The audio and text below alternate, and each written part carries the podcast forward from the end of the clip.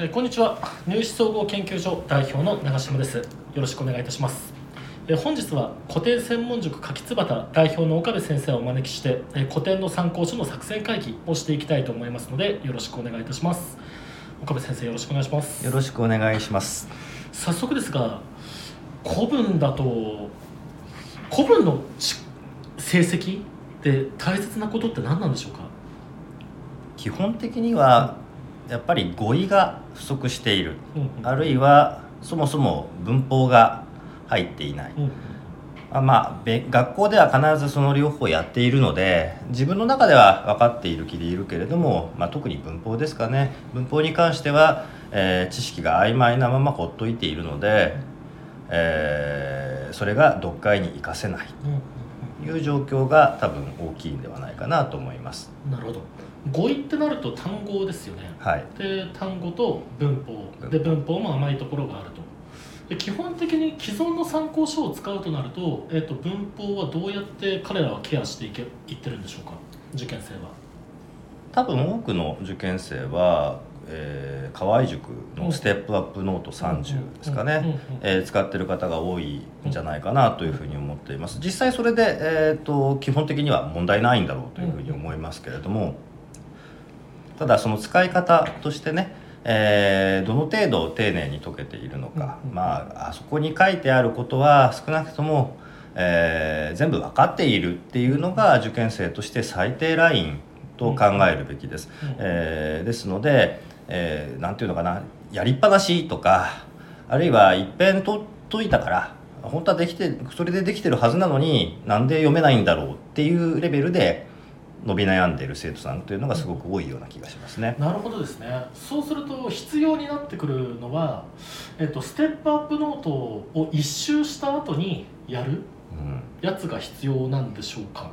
そうですねなかなかそのステップアップノートを超える参考書というか、まあ、問題集っていうんですかね、うんうんうんっていうのが、えー、と今、なんていうのかな絶版になっていないもの、うん。あるいは、えー受験生が簡単に手に入るものというものでは、えー事実上存在しない状況ですので、まあ、そこについて新たな、えー教材を作るというのは一ついいのかな。それどうすればいいんでしょうね。あのステップアップノートをでも一周やって全部身につくかって言ったら難しいですよね。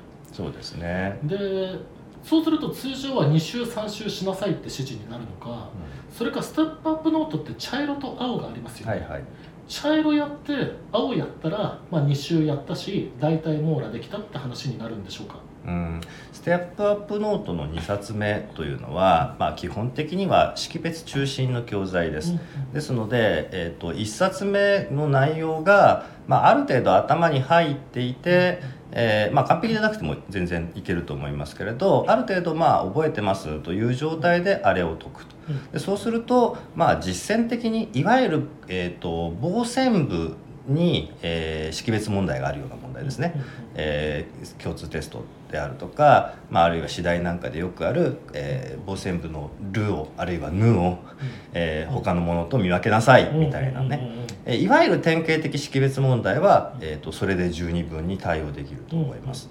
で何て言うんだろうな。別に文法を研究したいというわけでないんであれば、えーこと識別に関して言えばその程度で、えー十二分なんだろうというふうに思います。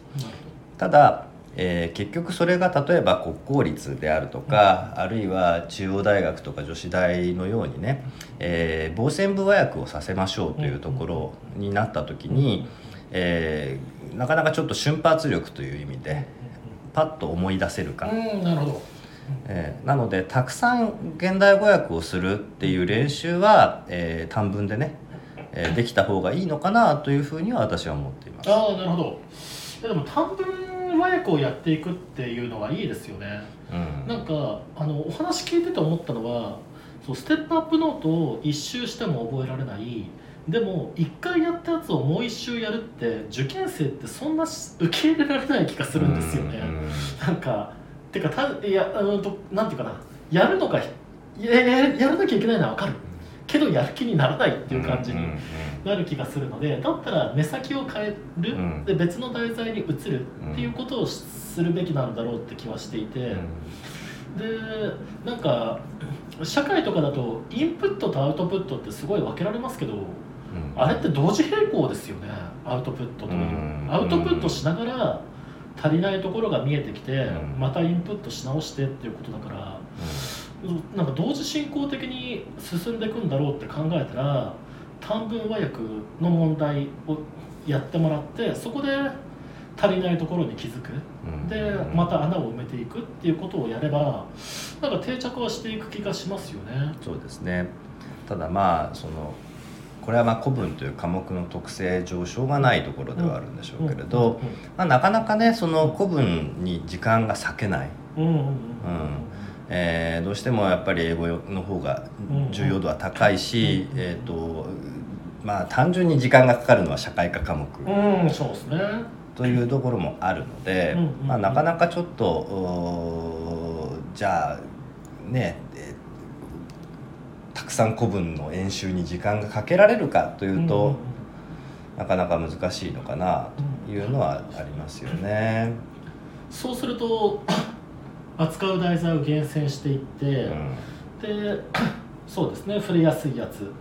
で短文和訳ってなると例えば思考の50問とかになるんですかね。ああなるほど。50問。うんそうね、そうですね。まああんまり相場な的にしてもしょうがないうんということもあるかもしれないですね、うん。確かにね。でもどうなんでしょうね。例えば私が今勤めてる増田。で、えー、と少なくとも去年までの段階では、まあ、現役生週に40時間勉強できるといいよねっていう空気感。でそのうちの5割が英語。だから20時間英語。で16時間社会。でだから4割が社会ですね、うん。で1割が国語っていう感じな時間配分、まあ、うん。国語が2割になったりする場合もありますけれども、うん。えーまあ、私が、ね、生徒さんと学習相談するときはその541の割合で押すことが多かったです、まあ、あとはもう現代文は授業の中で頑張ろうぜっていうことで、うん。まあ、週に4時間は古文の勉強をしてくれよっていうふうになんかお願いしていてで実質それ以上はうん。無理てかそもそも40時間確保できる受験生がどれくらいいるのか問題はあるわけですしでめちゃくちゃしっかりやってる現役生であってもだからせいぜい4時間なのかなって気はするんですよね、うん。古文学習に取れる時間が、そうですね。えーでも毎週単語の勉強っていうのは欠かせないですよね、うん、1日15分でも、うん。まあ、できれば毎日やってもらいたいですよね。でまあどんなに少なくとも長文は、まあ、少なくとも夏前後ぐらいには長文に着手してもらいたいと。でまあ直前期はともかくとして、夏休み2学期ぐらいまでは週に1本からできれば2本ぐらい、うんうん。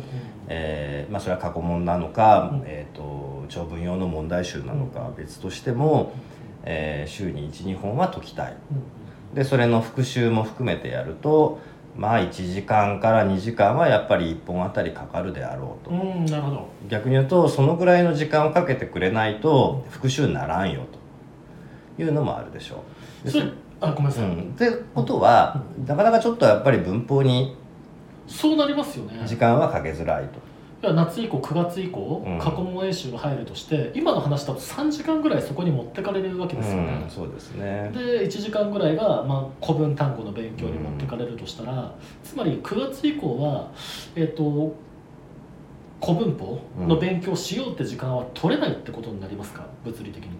そうですね、うん。なかなかだからその長文の問題集をやっていく中で、えーここの文法事項が弱いとか、えーフィードバックをしていく。あるいはまあなんだろうここの辺が読めなかったんですけど、うん。先生なんでだと思いますかとか、うん。えー担当の先生に聞いていただいてううんんそれはここがこの文法事項が分かってないんだよっていうようなことを指摘してもらいうん。それを文法問題として個別にパートごとにうんうんうん。このパートが分かってないっぽいぞと。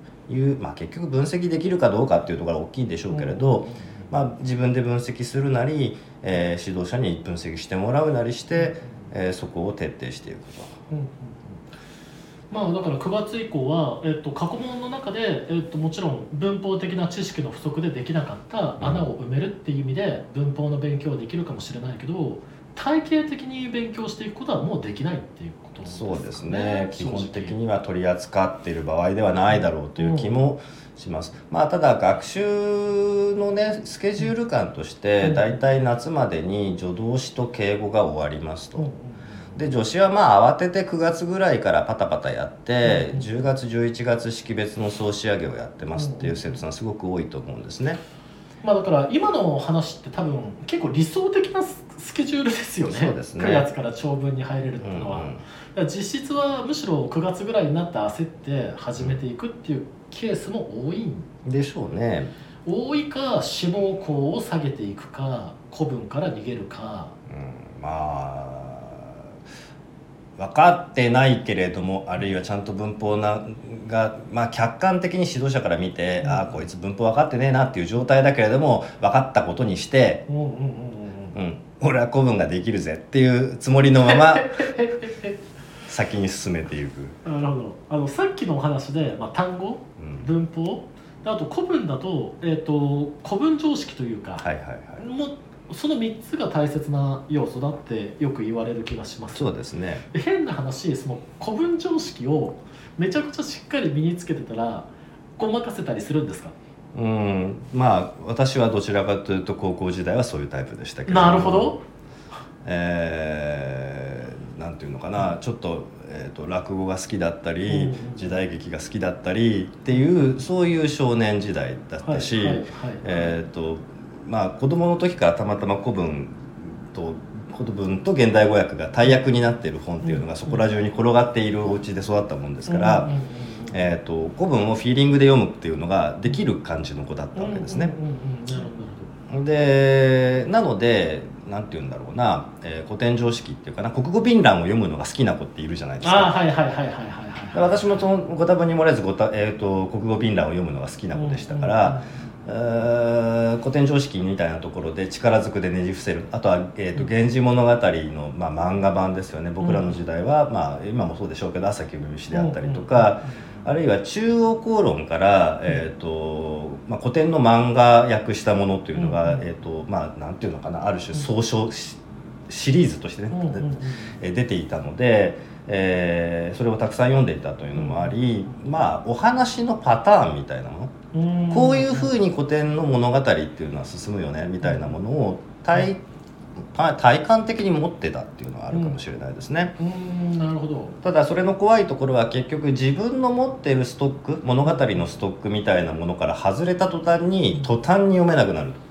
なるほど古文に波が出てくるタイプのお子さんっていうのは皆さんそういうタイプですよね、自分が知ってるタイプの話だとスポーンと偏差値出るんだけど、うん全然読めないとさっぱりダメみたいな、うんうんうんまあ確かにね早稲田の入試で源氏が出たから私は受かったみたいなことをうんまあたくさんいますよね。いらっしゃいますよね。はいいやそれはまあ朝木梅見氏のおかげなんでしょうけれど、はいはいはい、うん、なるほどですね。だから今なんか話を聞いててその古文常識を面白く解説する本うん。でそれでなんかごまかせたりするのかなって思ったんですがまあ一言で言えばそれはリスキー。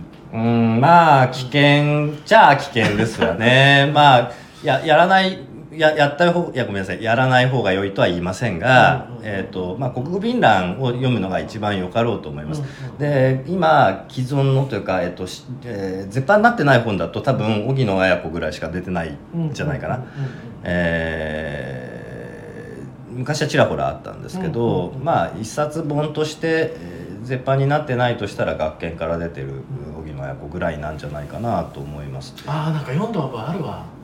なんかなるほどね。まあでもそれはもう既存のものがあるしそれ有効活用していただいてっていうところですか？そこの。うんまあなかなかちょっとね今アマゾンじゃないと手に入んないかな。あーそうそうなんですね。うん今のやつも。うん今もう出てないんじゃないかな。へー。本屋さんで見ることあんまりないですね。あそうなんですね。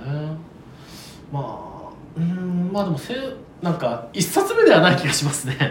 古文常識をっていうのは、まあだからうんなんていうのかな、国語便覧のあのこうえー極限までスマートにうん。の整理したうん。表、えー、とものを読むのが苦じゃない人、うん。うん、あのなんていうのかな綺麗に整理されたところを読みながら、えー、とああこういうふうに使ってたのかなああこうこういうふうに物がこういうふうな物語なのかなとか、えーこの人間関係ってこうなってんのかなとかっていうのを妄想するのが好きなタイプは多分国語便欄を楽しく読めるんだけれど全くそのススマートにもうほんと無味乾燥なレベルで整理されているのであれ見て妄想が働かせないと。うん、ただただ綺麗だねっておしまいになっちゃうと、うんつままあそのそこに面白みがたた見出せるかどうかっていうのはこれ完全に個性なので、うんうんうんうんまあ、とりあえず国語便欄見とけと僕は指導しますけど、うんうん正直しんどいなしんどいですわね。うんうんうんなるほど。えっとまあその背景知識って言えばいいんですかね、うん。に、まあ、頼りすぎると危ないっていう話うん、だったと思います。が一方で必要なのは必要。そうですねだけど、えっとそれを国語便欄で埋められる子は少ないと。そうですね。なかなか難しいでしょってことはやっぱりその妄想部分に当たるところをうん。たくさん書いてあげてたくさん横道にそれたような面白く読めるやつがあってもいいんじゃないですか。うん、まああの多分それは社会人向け。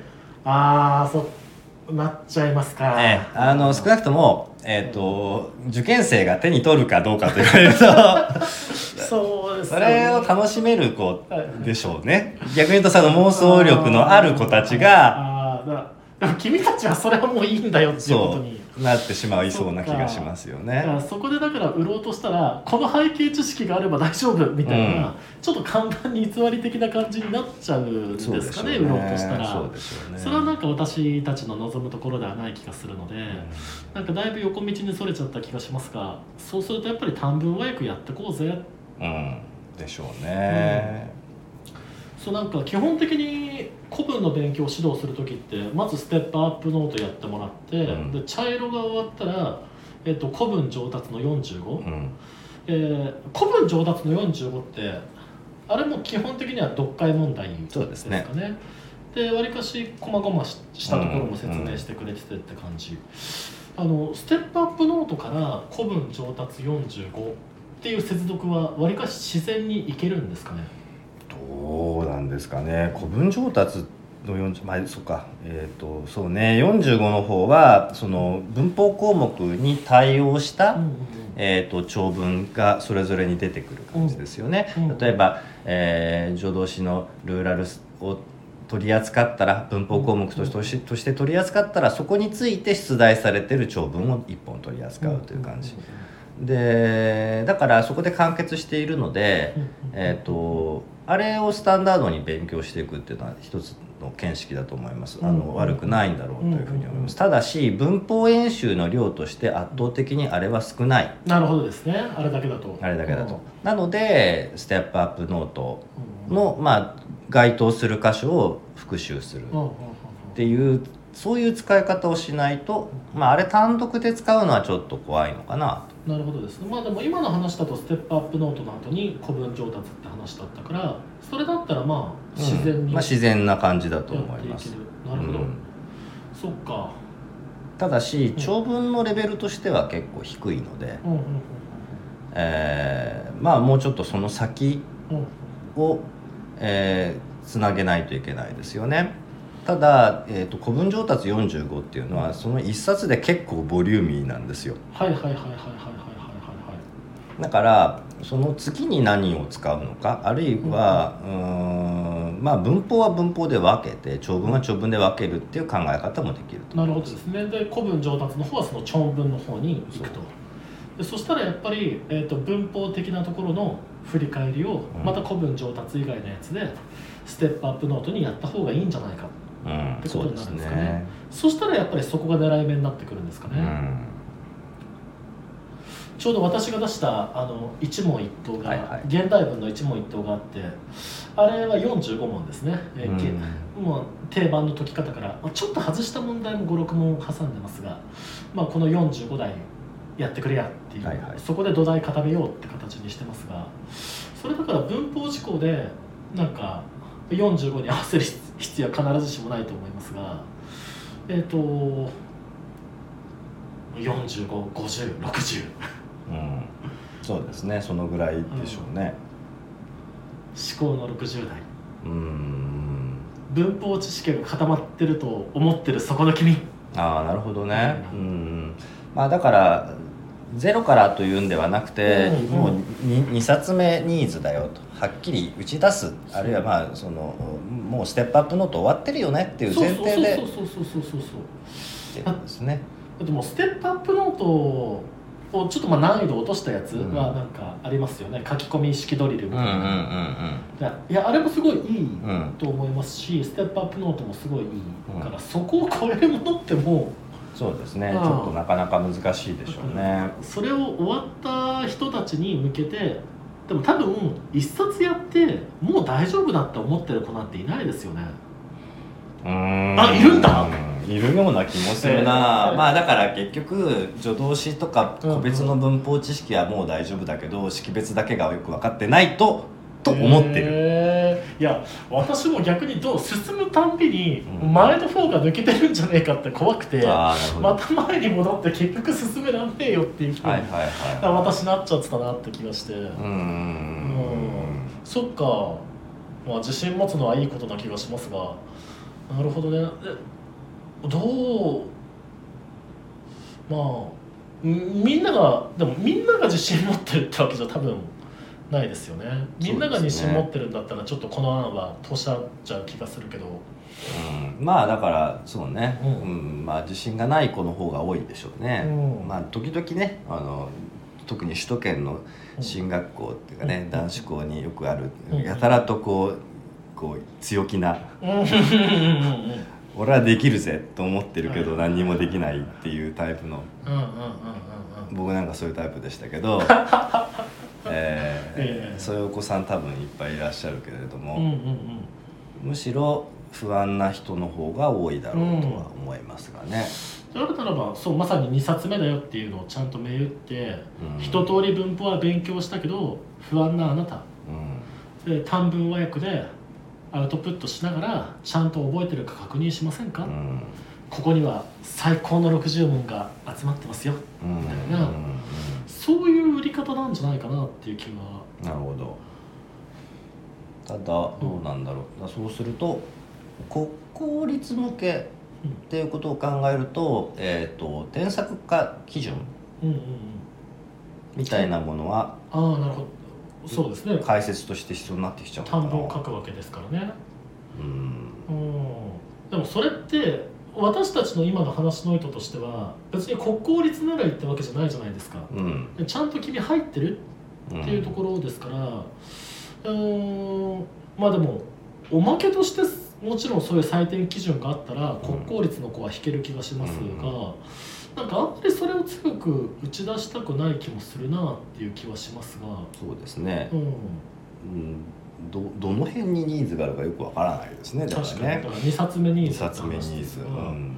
だからこれ現代文でも結構苦労するところですけどやっぱ記述が土台なんですよね、記述がちゃんとできてるから答えに当たるところをつかめてるので、だから選択肢も正確に選べるっていう構図だと思いますがでも記述が絶対の土台だって伝わらないですよねなかなか。ああなるほど。うん昨日なんか体験授業した子はなかなか鋭い子であの一発でそこを掴んでくれてましたけど、うんうんでもなかなかでも普段授業で接してる子は分かってくれてるかな、うん。やっぱり直接顔合わせて話していないとうん。ちょっと難しいかなって気がする。なるだから本を書いてで短文和訳こそがあの基礎固めの上で大切なことなんだってのは、なかなか本の表紙で書いてるだけじゃ伝えられないかもしれないですね。ほどそうですね。でそうするとまた別のでも短文和訳にしなくてもなんだ例えばこう文法の重要項目何十個うんうんを確認する方法って短文和訳が一番手っ取り早いかも。うんうん。問題形式にするんだったらそうでしょうね。でも一通り文法だステップアップノートとかをやってくれてる。うん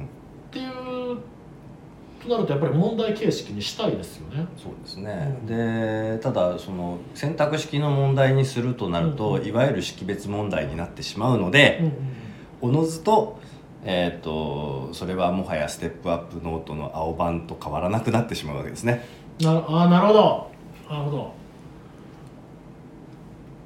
ああ青やろうぜ。うん、っていうことになるか、うん。まああとはもうちょっと難しいのが河合からもう一つ、えー、と識別中心の問題集が、うん。文法問題集があるので、ちょっと忘れてしまったけれどタイトルね。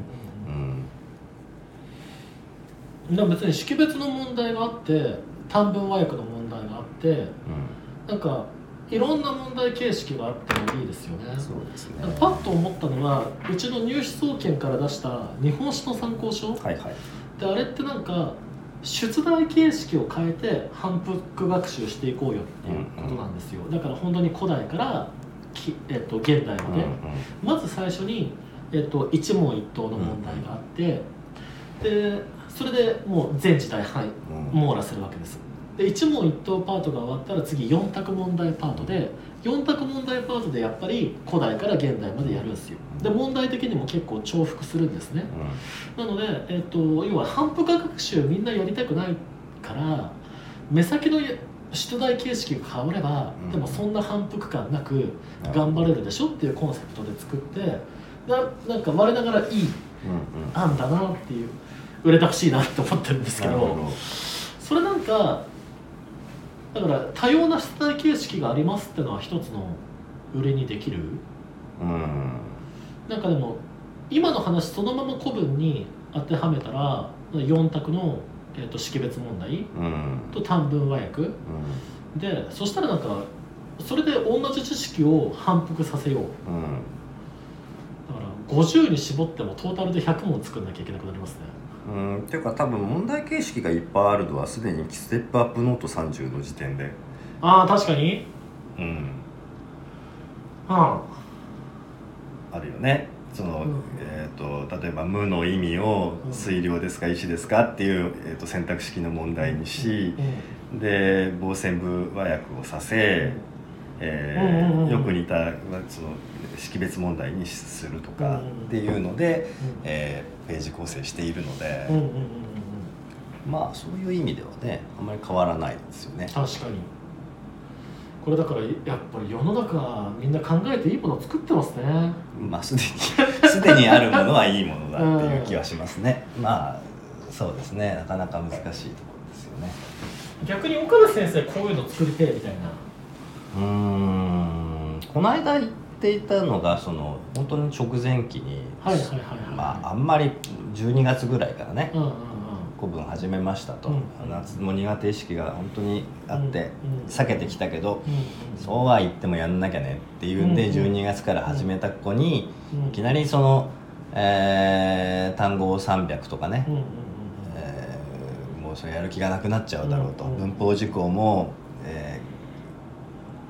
きちんと体系立ててやるっていうのもやっぱりそれはししんどかろうという時に、本当に体、えー、とせこうし絞りに絞った100 100何十語150語とかうんうんうんと、えー文法項目も本当に、えー絞り切って50とかね、うんうんっていうのを1冊にしたとかあるいはまあそれはそれぞれで2冊にしてもいいんだけれども、そういうこう本当の直前の直前にわけわかんないながらもやってみるみたいな問題集はあってもいいのかなという気がしますね。まあ、最初になんか理想的にはこういうスケジュールで勉強しててほしいって話ありましたがなかなかそれ通りにみんなできてるわけでもないと思いますから、まあ、最後の駆け込み寺的な、うん、美貌作っていうんですかね。もう本当に本当にギュッて必要な、うん、必要最小限すらカバーできてるかわかんないがでもこれやってるだけで全然違うぜっていう直前期にやる,、やるやつし絞り込んだやつうん、が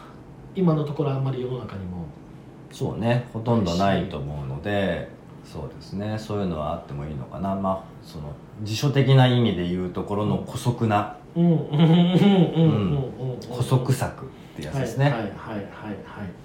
そうですね。まあでもそれやるだけでも全然ねうん。変わってくれればというところでなんかだいぶお話しさせていただいた気がしますがはい。じゃあそういうなんだろう最初にこれだけを覚えとき150の古文単語。うん。とあとは50の文法事項。うん。その50の文法事項をどうやって通っていくのかとか章まあ章立てはでも古文と文法に分けて2章構成なのか、うん。その文法の方はどういう問題にしていくのかとかそういうのまた練らなきゃいけない気がしますがそれはまた次回ですかね。そうですね。なんかいろいろお話しした気がしますがやっぱりなかなか逃げちゃううん。